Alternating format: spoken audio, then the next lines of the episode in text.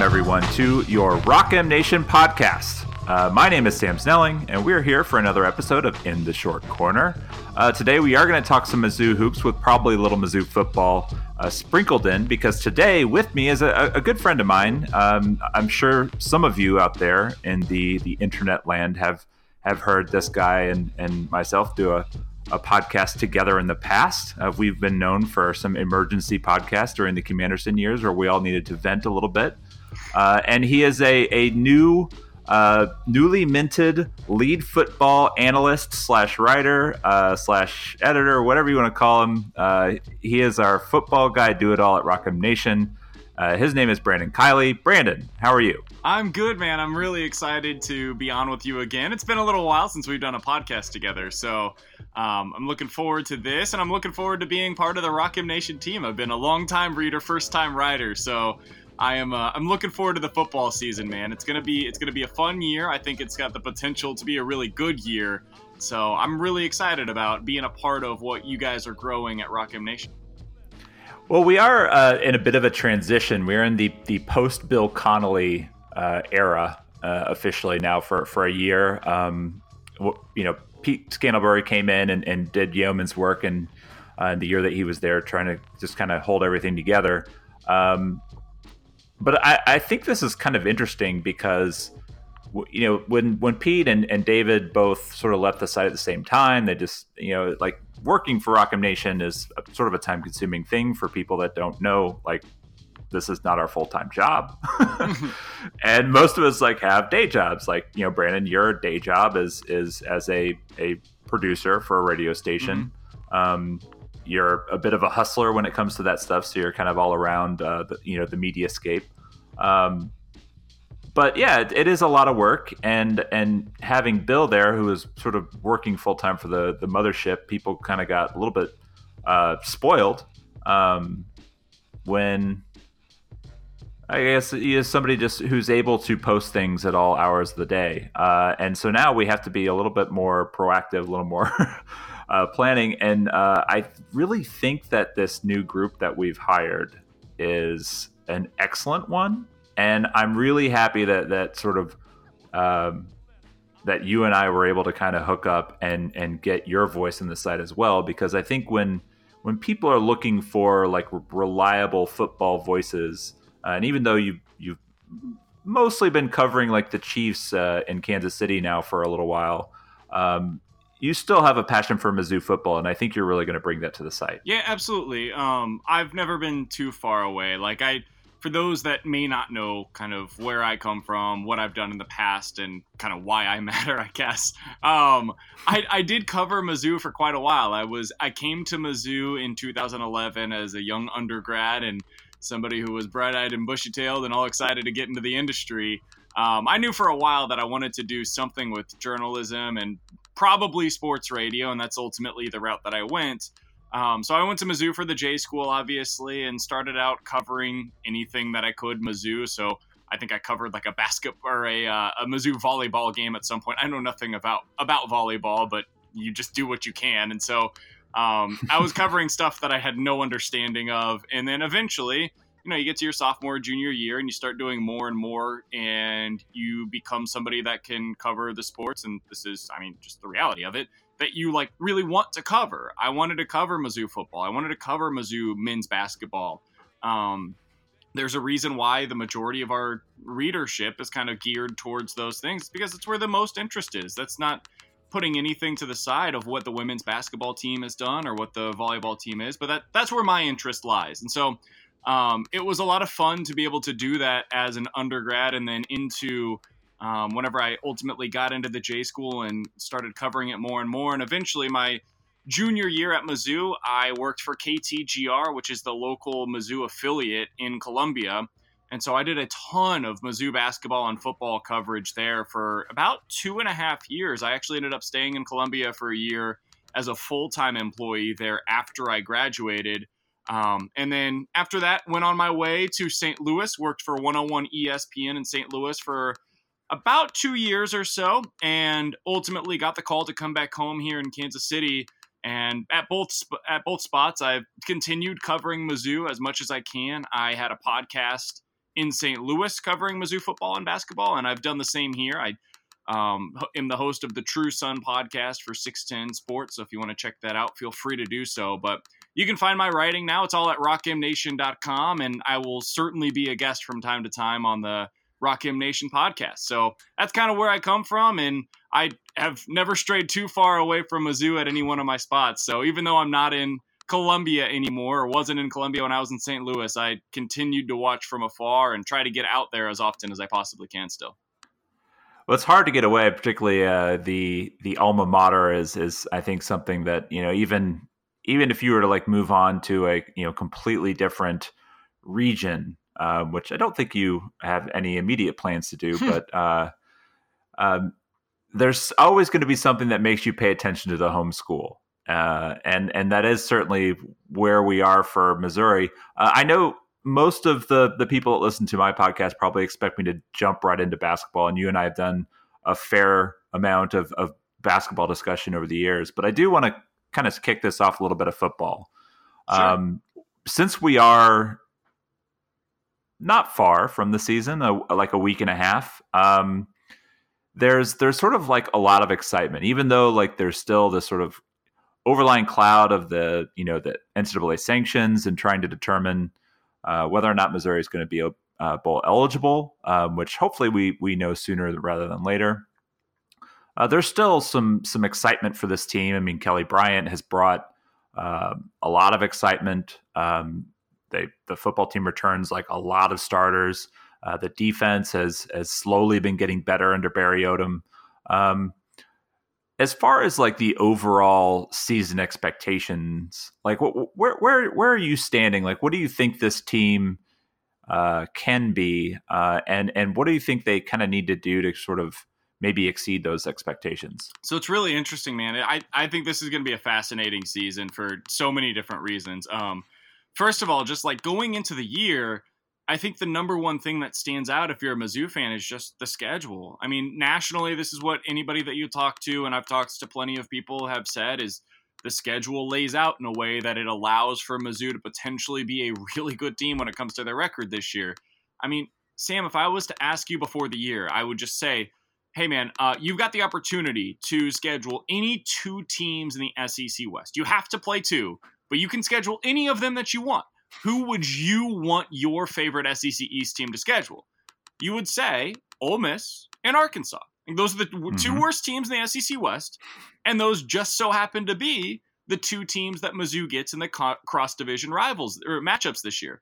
So that's a plus. You add in the fact that in the non-con, West Virginia is not the same team that they've been in the past. Dana Holgorsen is now down at Houston, so I wouldn't anticipate that that's going to be the same type of matchup that we would have expected it to be when it was originally scheduled a couple of years ago. Wyoming, it shouldn't be a difficult game for this team. Like maybe it ends up being a closer score than we anticipate, and it's on the road, so you can never count that as a gimme, but that's a game Mizzou should win 100 times out of 100. And SEMO is a team that you always expect to win, along with Troy. So the schedule lays out in a way that really allows them to be able to potentially capitalize on what is a really talented roster. And man, I was talking with um, a, a, national analyst a few year a few weeks ago, Phil Steele, and I just asked him like, "Hey, wh- what do you think of this Mizzou team?" And he said they should win every game up until the game on Saturday, November 3rd, when they travel to Athens to play against Georgia. And it's very possible that those next two weeks at Georgia and then at home against Florida will determine the winner of the SEC East this year. And I've got to agree with them. I think 9 and 3, 10 and 2, that should be the expectation going into this season. Anything less than 9 and 3 I think can be considered to be a disappointment. Anything less than 8 and 4 would be a downright shock to me at this point. So I, I think it's going to be a really good team. They have the potential to be that. They should be that. The schedule allows for it it all just comes down to whether or not they're able to prevent those slip ups that we've seen in the past and try to capitalize on one of at least those two games at Georgia or against Florida. That's probably going to determine the ceiling for the season for this Mizzou team. So, how much uh, rope would a nine and three season sort of buy Barry Odom as far as like the leeway that he got? Because I, you know, I know that a couple of years ago when they had the sort of horrific loss to to Purdue, like you know, that everybody was starting to kind of get the pitchforks ready, and, and even last year, um, as they were sort of struggling to to you know get to a positive record, uh, kind of midway through the season, there were people still a lot of people that were pretty unhappy with with how the program um, has sort of been run overall. And I, I'm not going to sit here and say that I think he's he's been clean from day one and everything's been hunky dory. I mean, he definitely had some growing pains, um, you know. But I want to kind of phrase this more of a question to you, to you uh, instead of kind of opining myself. But so, how much rope does he get if they go nine and three? Like, do you think this is this is like one of those things where uh, people are for sure thinking Barry Odom is the guy to to take the program to the next level if if they get to that level, uh, or do you think people are kind of still sort of general murmuring at nine and three, thinking that maybe the team should have been ten and two or eleven and one? It's interesting. Um, I think it kind of depends how it happens. It, it, that's a wishy-washy answer, and I hate doing that. But like last year, going into the year, if you told me, "Hey, Mizzou's going to go eight and four this season," and the only losses are going to be against, or three of the losses are going to be against top fifteen teams nationally that's the way the season's going to go. So you're eight and four. The three three of your losses during the regular season are to top 15 teams nationally. Two of those are the top two teams in the country. How do you feel about mm-hmm. that? Well, you feel great you about feel pretty good, right? Yeah. You feel great about it. But then you look at how it happened, and you look at the fact that that South Carolina game was an unmitigated disaster in the way that they lost it. And the fact that in the second half against Kentucky, the offense just went into an absolute shell. And now all of a sudden you're looking at eight and four, and you're like, man, that should have been ten and two. Like that that's a season that you absolutely should have gone 10 and 2 with a senior quarterback that had a fantastic season and you end it the way that they should have. Like that that's how it should have gone down and it didn't. And so is 8 and 4 a successful year given the preseason expectations? I would argue yes. I think that's basically the minimum of what they needed to do to be able to reach expectations, but they reached expectations last year, and so it shouldn't have been seen as a disappointment. Going into this year, my expectation is 9 and 3. And so if they go 9 and 3, I think that should buy Barry Odom a little bit of credit. But also, if they go 9 and 3 and you end up telling me at the end of the year that they found a way to lose at Kentucky again or the West Virginia game that we all thought was going to be the game that they would absolutely win. They find a way to lose at home in their home opener. Like there are ways that it still can become disappointing and frustrating, and ultimately maybe wouldn't buy him the same amount of um, leash as we anticipate. But yeah, nine and three would be a good season for this this team. Like I I don't have these numbers off the top of my head, but I wonder how many regular seasons Mizzou's gone nine and three or better over the course of its history. I can't imagine it's a whole lot. So that should be considered a success. Yeah, I agree, and I, I tend to think like when they they hired Barry Odom, there had to be a level of expectation of um, struggle, and especially and the, the program did, especially at the beginning. Yeah, uh, well, though the talent base was depleted, um, and he, let's face it, he made some really you know poor decisions uh, in some of the the hires that they brought in. Um, you know, having the an offensive style that uh, was quick strike and and capable of putting up a lot of points, um, even if it was against you know not great opponents. Uh, I think put it made it more challenging uh, for him to sort of get the defense to the position that he want. But um, so all these things sort of I think snowballed for him early and and maybe built up a little bit of a bad vibe. But I, I'm kind of on the on the page right now where I think if you're going to um, if you're going to hitch your wagon, I think you hitch your wagon to to, to Barry Odom, and and I, I think this is something that if you let it ride, like he's a guy that could really have this program uh, above so, and beyond, Sam, you know, what Mizzou fans kind of expect expect uh, in the next. Like, I just looked this up, by the way. So I said if nine and three, I can't imagine Mizzou's done that very often, right? So I'm looking at this mm-hmm. right now. That would be a 750 winning percentage. How many times in the last 50 years do you think Mizzou has had a winning percentage at or, or above 750 over the course of a, of a season for football?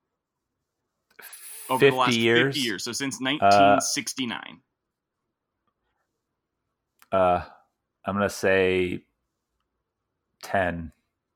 Five. Ah. It's happened five times in the last 50 years. It happened in 1969, so they just snuck that one in.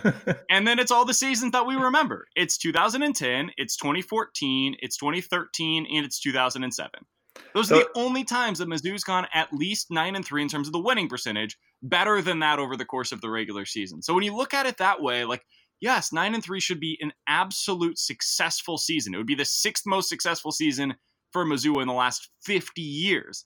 But at the same time, I'm still saying to you that it kind of depends how it happens. And so it's it's crazy where we've arrived that nine and three could be even considered to be a disappointment, but that's where we are, man. Well, I'm sure there will be uh, a plenty of opportunity for um, for all of our Rock M Nation podcasts uh, to to sort of talk this through, and and and you are planning on making lots of appearances on um, on the, the, the two main ones, which right now are the you know the the fifth down, uh, which had some pushback on that that name. Uh, I thought it was hilarious. uh, you know, I feel, sometimes I feel like you know if you're a Mizzou fan, there's certain things that you have to embrace. Uh, and I feel like that's one of those things that you just have to wrap your arms around and be like, "Yep, we were the team that uh, that if if it weren't for some horrible officiating, uh, you know, Colorado wouldn't be able to claim you know part of a national title." Um, but uh, yeah, so the, the, fifth down, and then we also have uh, before the box score um, with Nate Edwards. I think Nate's going to do a good job with that podcast, um, both previewing and reviewing games. So let's move on. Are, are, are you good moving on? Yeah, absolutely because uh, I want to talk a little bit of hoops. And I couldn't have seen that one coming. I don't think the audience could either. there's uh I would say there's a little bit of an uneasiness right now with Mizzou fans. Um and and not that I don't really detect that anyone is necessarily unhappy with the job that Cuonzo Martin is doing. But part of it is like Cuonzo is not really a marketer. And he's not a guy that's out here kind of selling how great the program is uh, and, and the progress that they're making. But quietly, like this coaching staff is really excited about the team that they have. Uh, and I think it's kind of made it difficult because there's, you know, with all the hubbub of the Porters kind of coming in year one, there was a level of excitement that I, I, I don't think you've seen around Mizzou basketball in decades. Um, and then the following year, I think everybody was just sort of like, sort you know, took a gut punch when uh, when Jontay got hurt, and it, and it, wasn't a great season last year. It was a tough season. Um, the good news is that they got a lot of young guys to play. But moving into this season, Mizzou is like already you can kind of see preseason polls. I think Rothstein came out and had them like 13th or something like that. Oh, wow. Something r- ridiculous. Um, but preseason polls, I don't think are going to be very kind to Mizzou.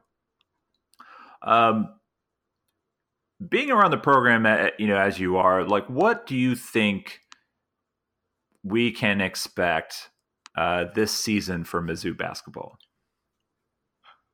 Progress, I think, would be the word that I would use. Um, we all so knew. How, how, do you define that? So that, this is question. Of, sure. Yeah. So I let, let me start here we all knew what we saw in 2018 and the team that we were watching that season it was essentially a figment of our imagination. Like that that wasn't sustainable. Nothing that happened that year was sustainable because a lot of that was about the porters and a lot of it as well was about Kassius Robertson who was one of the best players in the sec that year.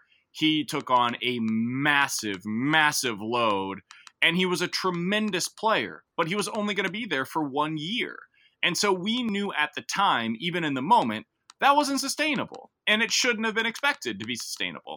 The hope was at the time, and I think the hope still is now, that you would be able to capitalize on what the team was that season and you would be able to continue that momentum into last year and now again into this year and you'd be able to use that to be able to build what is a sustainable program because that's what Mizzou's been missing.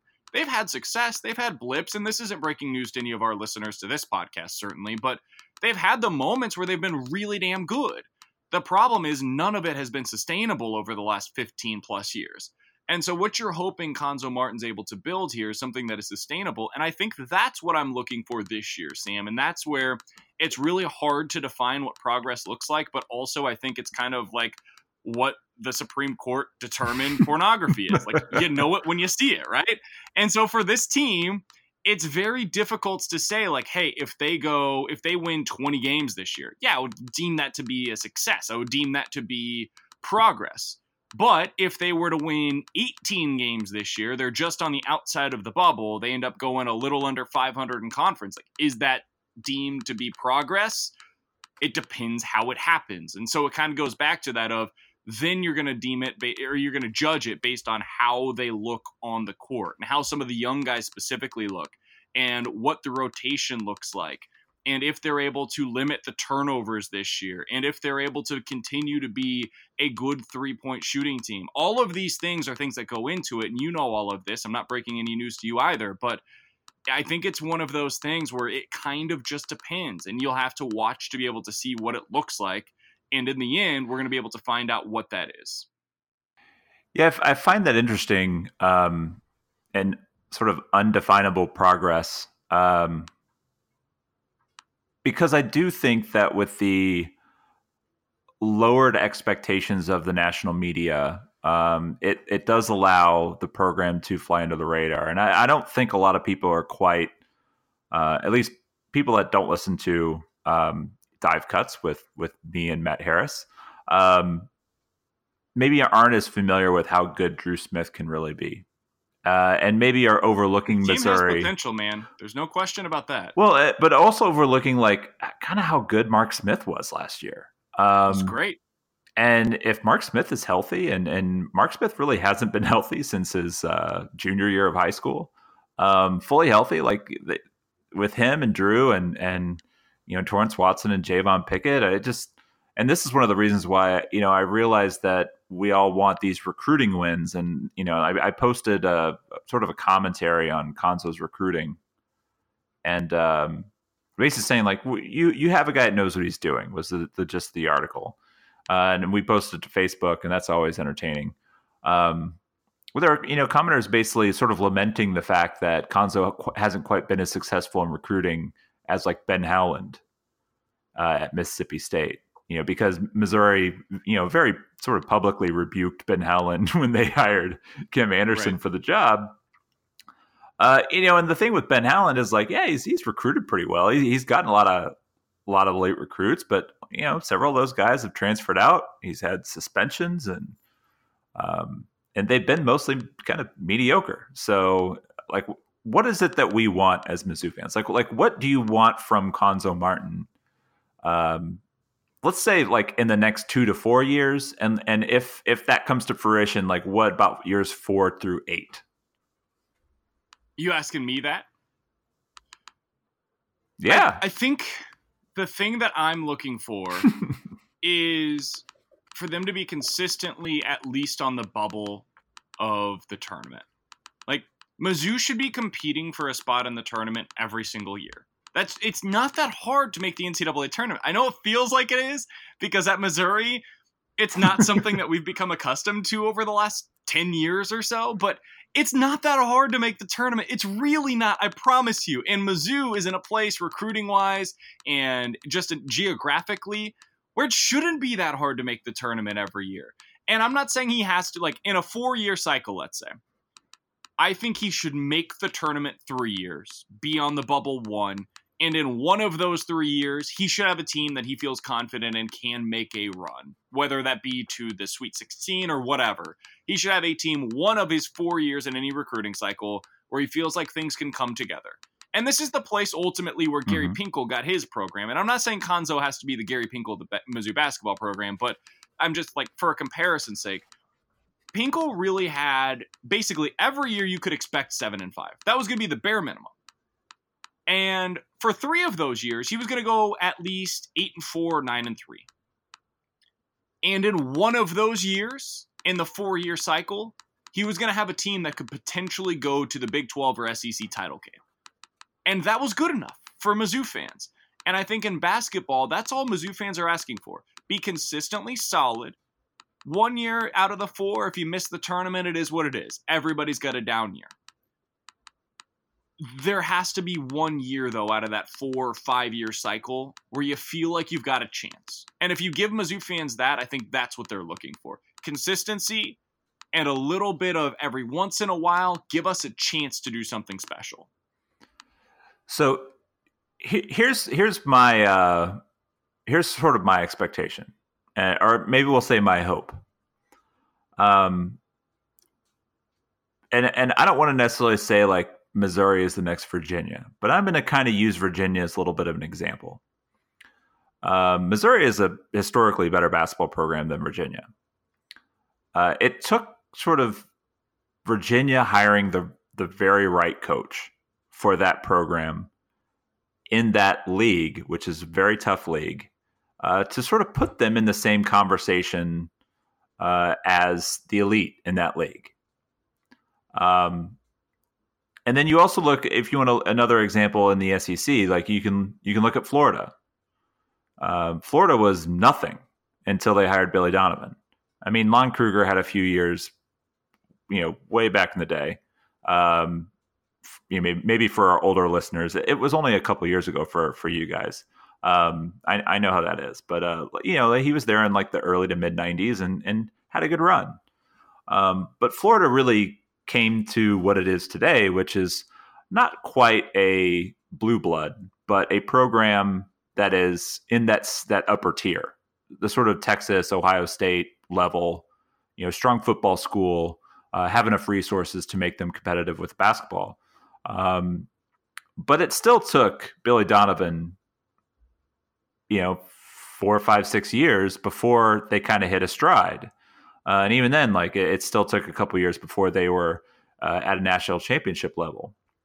Um, and so, what I think Missouri should be hoping for is years two through four, maybe two through five or six, is consistently making the tournament. And I mean every year making the tournament. Uh, your down year, you're a nine seed or 10 seed. On a good year, you're a six seed. Um, if you have a really good year, hey, maybe you can bump up to like a four. Um, but you need to have that for a a period of time that is is not insignificant. Like it, it needs to be something where the the, the players that are being recruited uh, at the end of that cycle only remember Missouri as being in perennial NCAA tournament team. And then when you reach that level, you can turn the page and and start recruiting uh, and expecting to land uh, a higher caliber player consistently. Uh, and I think this is kind of what happened for uh, for Florida. It's what happened for Virginia, uh, where they were they were doing more with less, and then they were able to land higher tier guys uh, and achieve more because it sort of put them over the top with the talent level. And so that's what I want to see is is maybe it takes six years uh, of consistently making the tournament with with you know solid results, um, but at some point the, the program needs to turn the corner. And I do think that Cuonzo can do that. But in order to do that, Missouri has to be consistent for a sustained period of time. Uh, and and that's one of the reasons why I think Cuonzo Martin has kind of been the right hire for the program.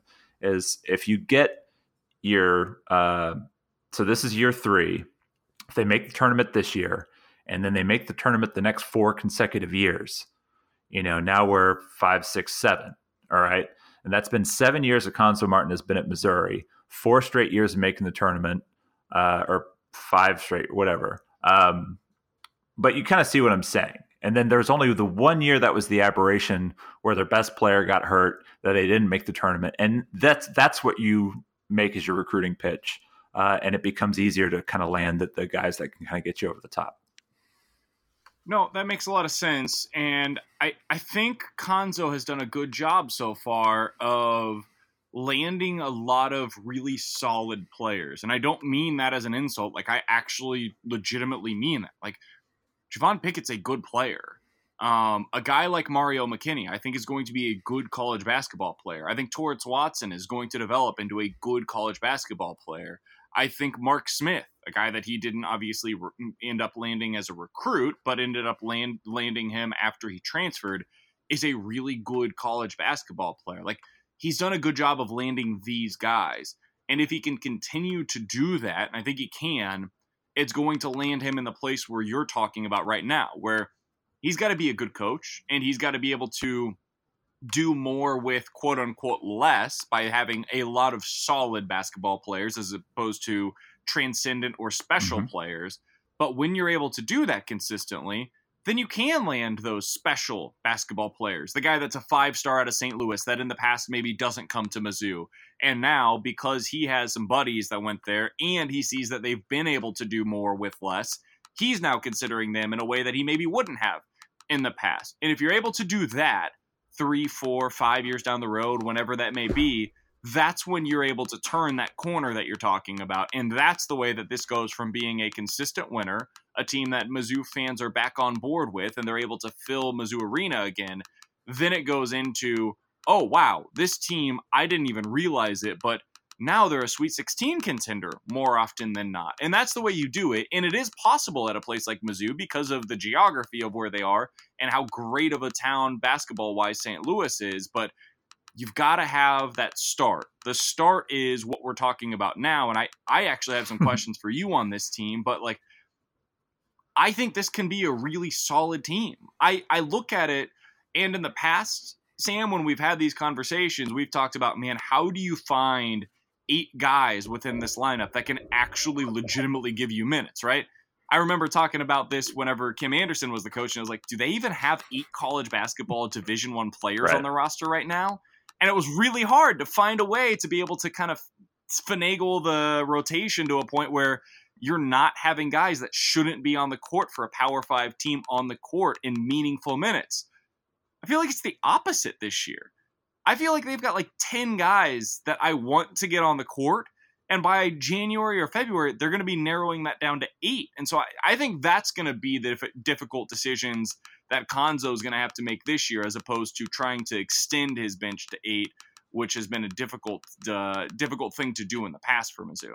Well, I actually think the uh, the number ten is is certainly something that I I, I feel is realistic for uh, for him um, because one of the things that Cuonzo has really done a good job of is, is sort of being a, a, a, much better student in like the last three or four years of the game uh, and, and, learning and understanding like what uh, you can do from a different uh, perspective than what maybe he was brought up in. Um, you know, he he comes from you know the Keady line, which is very very much motion offense, man to man defense. Um, you know, you're going to win by defense and rebounding and limiting possessions. Um, and and he's he's modified that. I mean, they, they don't quite pay, play as fast as as maybe some of us would like. Um, you know, but they they do take their opportunities. They they do play a very different uh, style of offense than uh, than anything that Keady preached.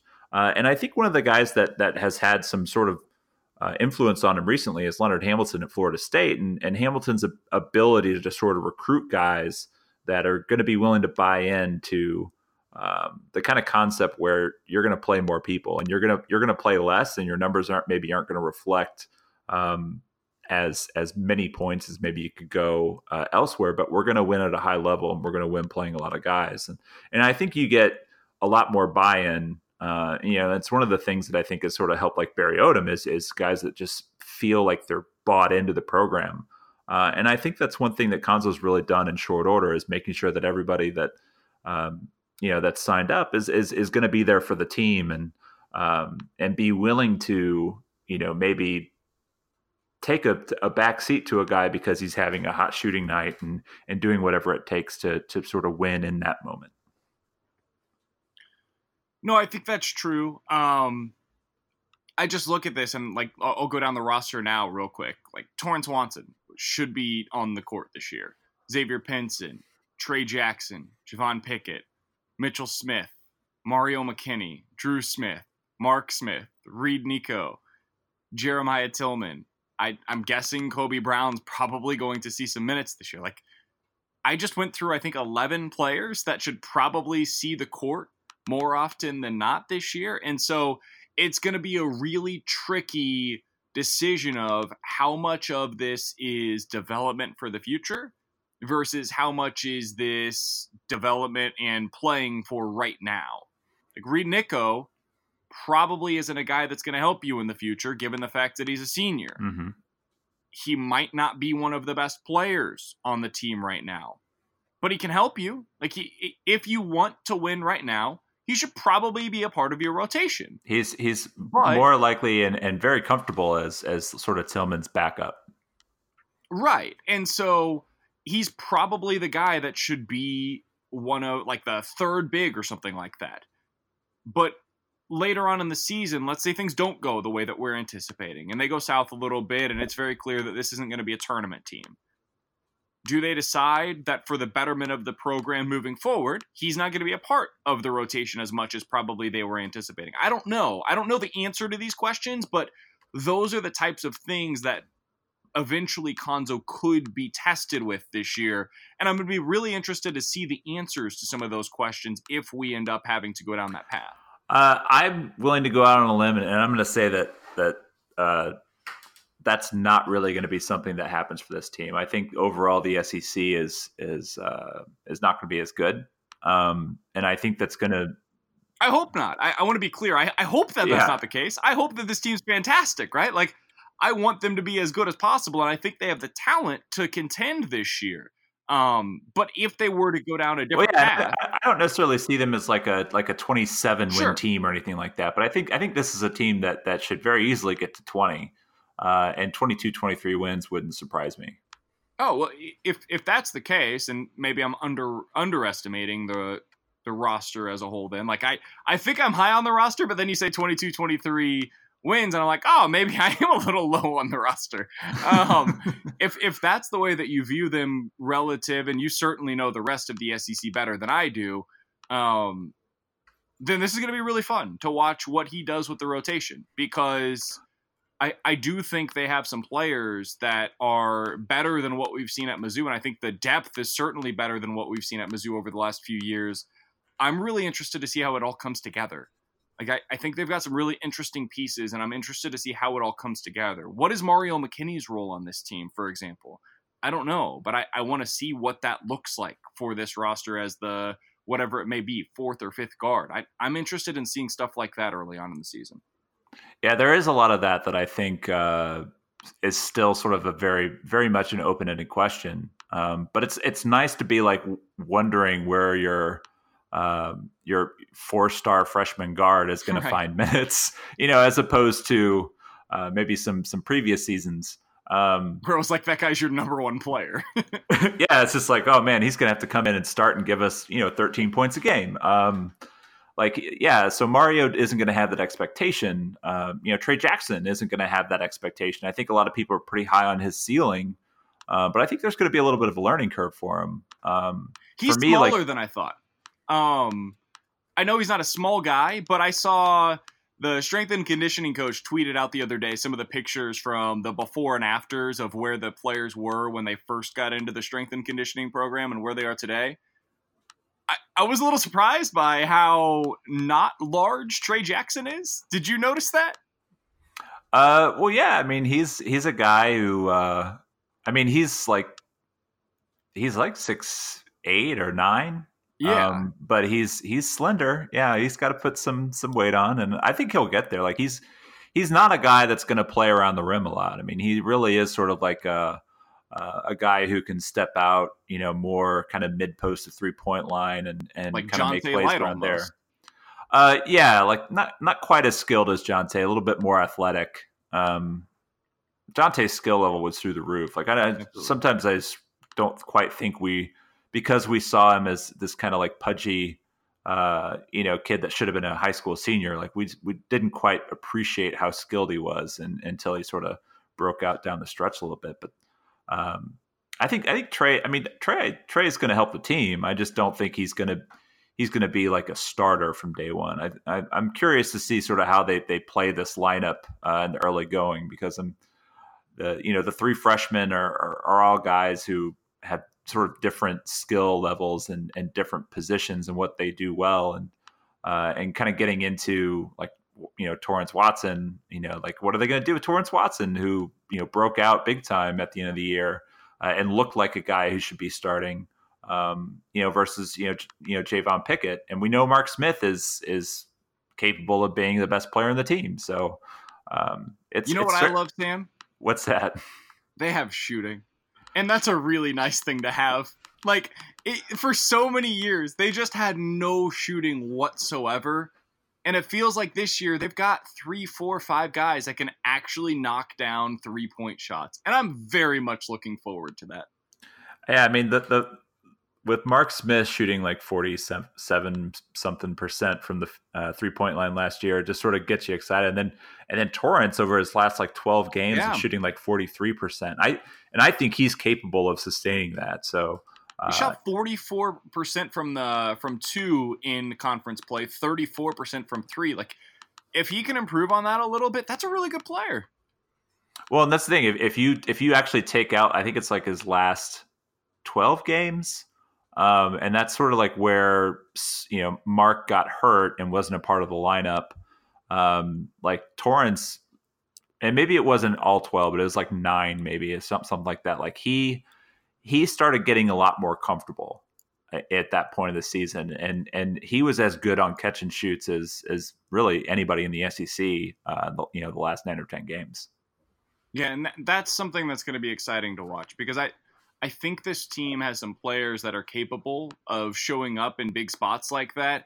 And the one thing that early on in the year I'm going to be really interested in because this is something that we saw whenever it was quote unquote Michael Porter Jr.'s team and he went down early. It became very clear early in the season Kassius Robertson, when you needed a big shot, was going to take the big shot more often than not was going to make the big shot. Right. I'm interested to see when the S hits the fan, who's the guy that's going to take that shot for this team this year? Yeah. It could be Dru Smith. It could be Mark Smith. It could be Javon Pickett. Like there, there's options on the table there, but I'm really going to be interested to see who ends up being the guy with a capital T, capital G when everything needs to be on the line for this team. And somebody's going to emerge, I would hope, but it, I'm going to be interested to see who it ultimately is. Yeah, I think you could do a lot worse with Jeremiah Tilmon running a pick and roll with Dru Smith and have Mark uh, and Dru or, and Torrence in the corners. Like that's that's That'll play. that's deadly. That'll play. but uh, well, we we need to get out of here. Um, we're kind of throwing a, a lot of podcasts at people these days, and I want to make sure that uh, everyone is listening to other podcasts. Um, you got anything else for you you want to holler at before you, we get out of here? I guess. So one thing that I want to say, um, and I'm going to be writing about this here within the next couple of days. Hopefully, we'll have it up on Rock M as quick as possible. But I, I find this Mizzou football team to be so damn likable. Like I, the the viral videos, the fact that they had fewer transfers from the roster than any other team in the SEC, even though they're the team that has the ban this year. Um, the underdog mentality that it seems like they have. I think it's amazing that it feels like Barry Odom is finally kind of settling in now as a head coach. I mean, listen, I'm not the biggest fan of Barstool Sports, but he let a dude from Barstool, Barstool just like follow the team around for a week. Like that's a cool thing, man. That that that real that stuff it doesn't matter in the grand scheme of things, but it does kind of matter. It allows your fans to kind of get a little insight that they wouldn't have otherwise had. I, I think this team is really likable. And on face value, that doesn't matter a ton if you don't win. Right. But I think this team has the potential to win big. And if they do, them being likable and them having a guy from Barstools follow them around for a week and these viral videos that they're putting out, all of that stuff is going to become really valuable down the road when the team is winning, especially if this bowl ban gets overturned. And now you're getting into November and you've got a chance to have not just a good season, but a special season. And that's when things become really interesting and the likable nature of this team becomes a little bit more important. Yeah, uh, I agree with you, and we we sort of texted back and forth on on that, and I think it's it's one of the things, and it's not just the dancing. I was kind of making a joke, but um, you know, the, like there are a lot of guys who are in front of cameras and answering questions, and and they're they are very charismatic. Um, I, I, I think you'll be hard pressed to find anybody who might be more media savvy than than Kelly Bryant at the quarterback position.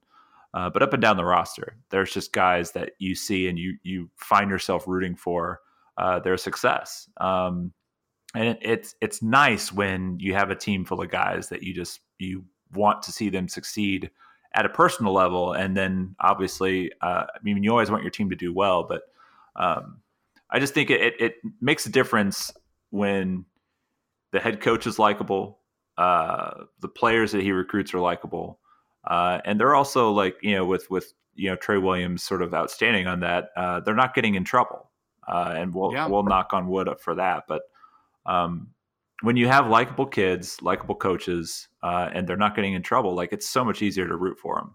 Um, so I, I, really think I'm I'm interested to see you, you, kind of flesh those ideas out and see where it goes. But uh, uh, but yeah, that'll be on Rock M Nation in the coming days. Um, make sure that if you uh, have not already, that you are subscribed to Rock M Nation podcasts on uh, Apple Podcasts and uh, and we're on the the Google Android store as well. Um, things that are coming. Uh, there's going to be basically three podcasts a week uh, heading your way throughout the football season. It's going to be a lot of podcasting. Um, so I'm excited for where, where, things are going. Make sure you're subscribed. If you uh, do want and haven't already, uh, please head over, give us some uh, some ratings. Five stars are good. Uh, and in the meantime, you can also follow uh, and put up with lots of Chiefs tweets um, but you can follow Brandon on Twitter at BK Sports Talk. You can follow me. Give us a review too. Give Sam a review. Tell him how much you like him and how much you appreciate the fact that he's put together such an awesome staff for RockMNation.com. Yeah, we, we, we, like that stuff. We like our uh, our ego stroked a little bit. Uh, but I will be back um, maybe next week. I actually don't know. Uh, I'm leaving tomorrow morning for a little vacation, uh, and I will be back uh, I don't know if I'll have time to kind of put together a podcast. Maybe I'll just make Matt uh, settle up and do another one with me, with me. But we'll be back soon to talk more Mizzou hoops. And until then, uh, thanks for tuning in.